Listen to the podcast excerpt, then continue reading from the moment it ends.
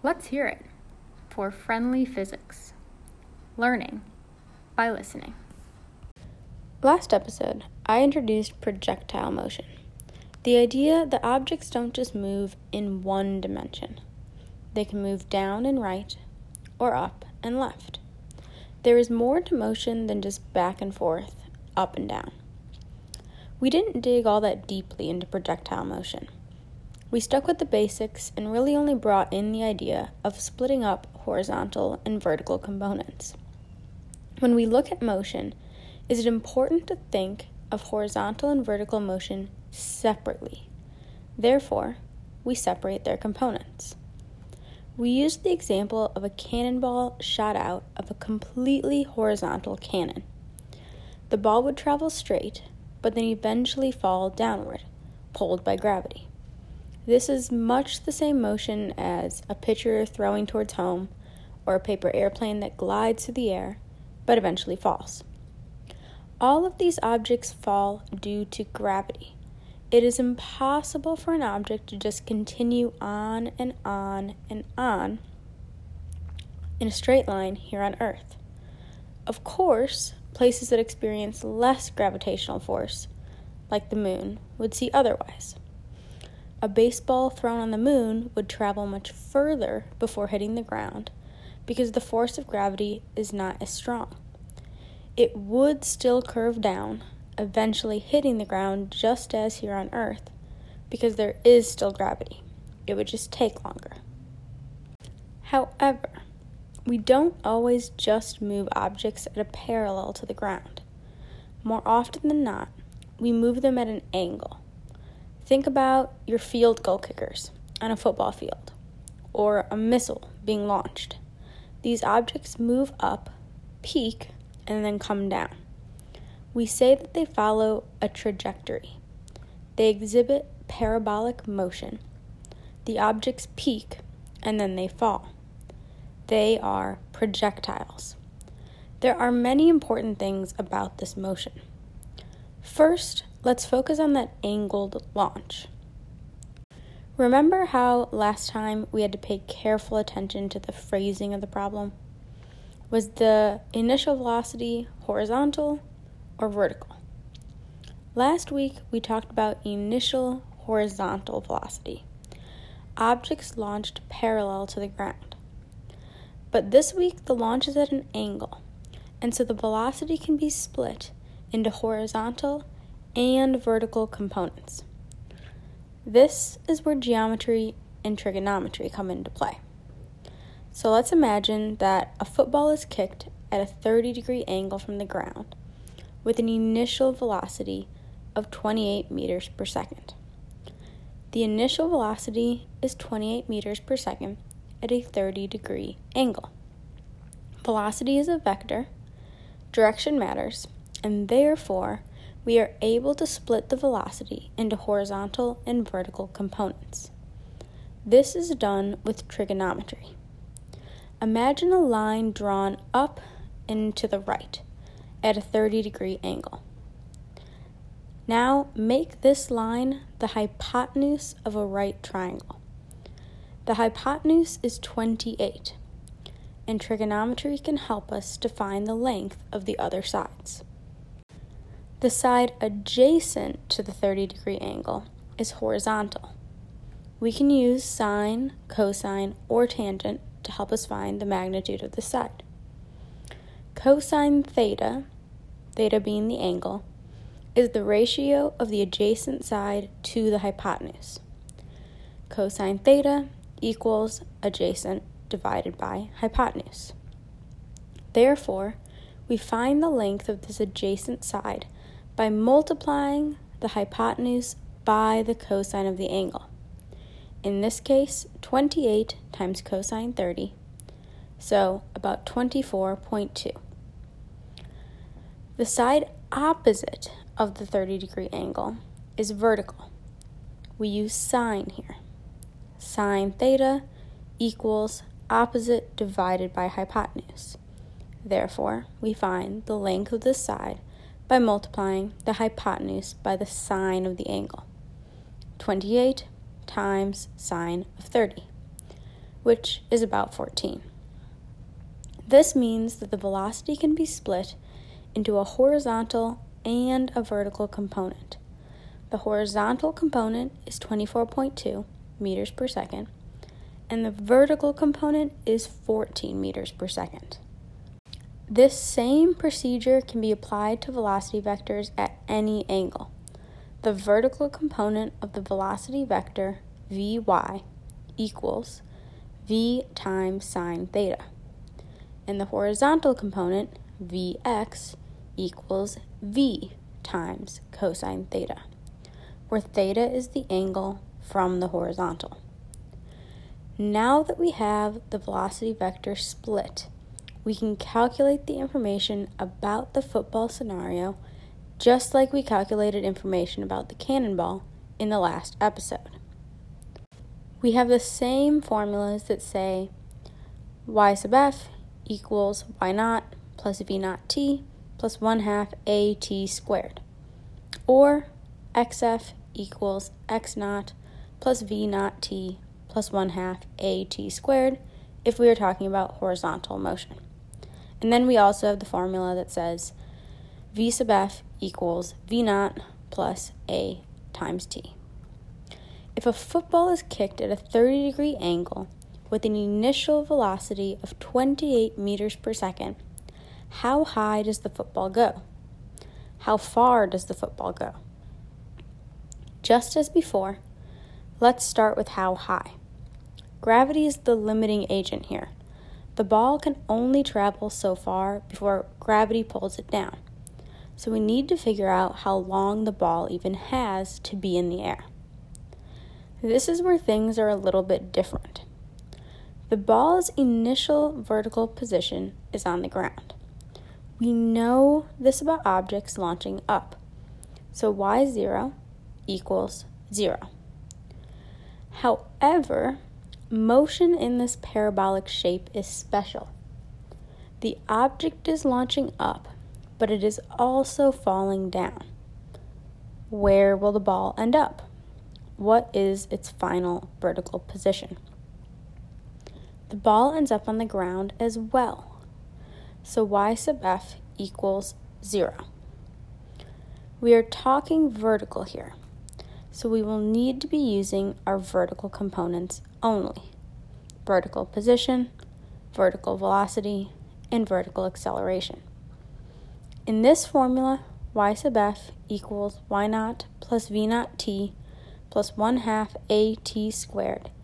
The only thing that we don't know is the time. We don't know how long it will take for the ball to launch up and then fall back to the ground. If we fill in this information, we end up with zero equals zero plus fourteen t plus one half negative nine point eight t squared. We are using fourteen as the vertical initial velocity because that is what we calculated before when we split the components. We are starting to get math heavy now and end up with a quadratic equation. This one is not terrible. Factor out a t, get something like zero equals t parentheses fourteen minus four point eight t, and your roots are zero and two point nine. The best way to do this is to put this equation into a graphing calculator and visually see the quadratic graphed out. This graph is the tra- trajectory of the ball's motion. Your x is your time, and your y is your vertical position. The ball starts on the ground at zero seconds and reaches the ground again two point nine seconds later. Those are the roots, and graphing this is the best way to see it. But now we know that the ball hits the ground at two point nine seconds. We still want to know how high the ball goes. There are multiple ways to do this. If you are graphing, simply identify the coordinates of the peak. If you are using the math, then let's get there using physics. We want to know how high the ball is at that peak. We need to find out when that happens. And we can use the simpler v sub f equals v naught plus a t formula. we have the initial vertical velocity, v sub zero equals fourteen. We know the acceleration, negative nine point eight, and we also know the final velocity. How fast is that ball moving at its peak? In the instant that it reaches its peak, before it falls, the ball's velocity is zero, just as every launch. So, zero equals fourteen plus negative nine point eight t. Solve for t, and we end up with one point four two seconds. Now we head to our position formula to find out what the final position will be at that time. Y sub f equals zero plus fourteen times one point four two plus one half times negative nine point eight times one point four two squared. So the final vertical position after one point four two seconds is nine point nine nine, or really just ten meters. We have a lot more information about our football now. It peaks in one point four two seconds, reaching about ten meters in the air. It falls after a total of two point nine seconds and hits the ground.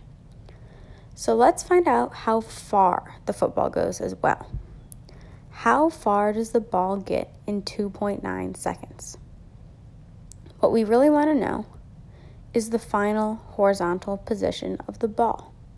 So we will use x sub f equals x naught plus v naught t plus one half a t squared. Our initial horizontal position is best set to zero. So x naught equals zero. V naught equals twenty-four point two. We calculated this back at the beginning with twenty-eight cosine thirty. And there is no horizontal acceleration. We'll talk about this later. But that means that a equals zero. Basically, x sub f equals twenty-four point two times two point nine. All the other terms end up as zero. Put that in a calculator and we get seventy point one eight meters. This means that the ball travels ten meters into the air and lands seventy point one eight meters away in two point nine seconds. Imagine how important this information is for N F L kickers, the military launching missiles, NASA sending rockets into space. While we are here, let me point out a few things about this trajectory. We've talked about some of them already. But first, let's focus on the peak. When an object is launched from the ground and falls back to the ground, meaning the initial and final vertical positions are the same, the time that the object takes to peak is half of that total time. This is ha- this is much the same scenario as we discussed when an object is launched straight up and then falls. The object takes the same amount of time to peak as it does to fall. How fast is the object moving at its peak? What is its velocity? Well, we know now that we have two components of velocity to keep track of, vertical and horizontal. So let's look at the vertical component of velocity first. Much as we have seen in previous episodes, at the peak of its vertical motion, the object's vertical velocity is zero. The object starts moving quickly up, but that acceleration due to gravity keeps slowing the object down until it stops moving at the top of its motion. Then, as the object begins to move in the same direction as the acceleration, falling back down, the object picks up speed again. The peak is where the object's vertical velocity is zero. At the end of its motion, the magnitude of the object's vertical velocity will be equal to the magnitude of the initial vertical velocity. But what about horizontal velocity? Is that zero as well? Let's think. Is there any acceleration in the horizontal direction? No. We said that A equals zero. There is no acceleration. There's nothing applying a force here once the ball is kicked. If there is no acceleration, then the velocity cannot be changing. The object's horizontal velocity stays the same the entire time, from start to finish. And this here is the last thing I want to point out. Every second of the object's position can be tracked out using the y sub f and x sub f formulas. They can be plotted on a coordinate point system. If you want to know where the object is at at one point two seconds, plug in one point two is the time in the x sub f formula. That is the object's horizontal position. Plug in one point two is the time in the y sub f formula, and that is the object's vertical position. This can be done for any time. Next episode, we can bring force into the equation and discuss Newton's laws with an episode that is way less math heavy. I will take some time to break down the math that we used here further in the next few weeks, just so that we can truly understand everything that is happening mathematically and conceptually. Thanks for listening.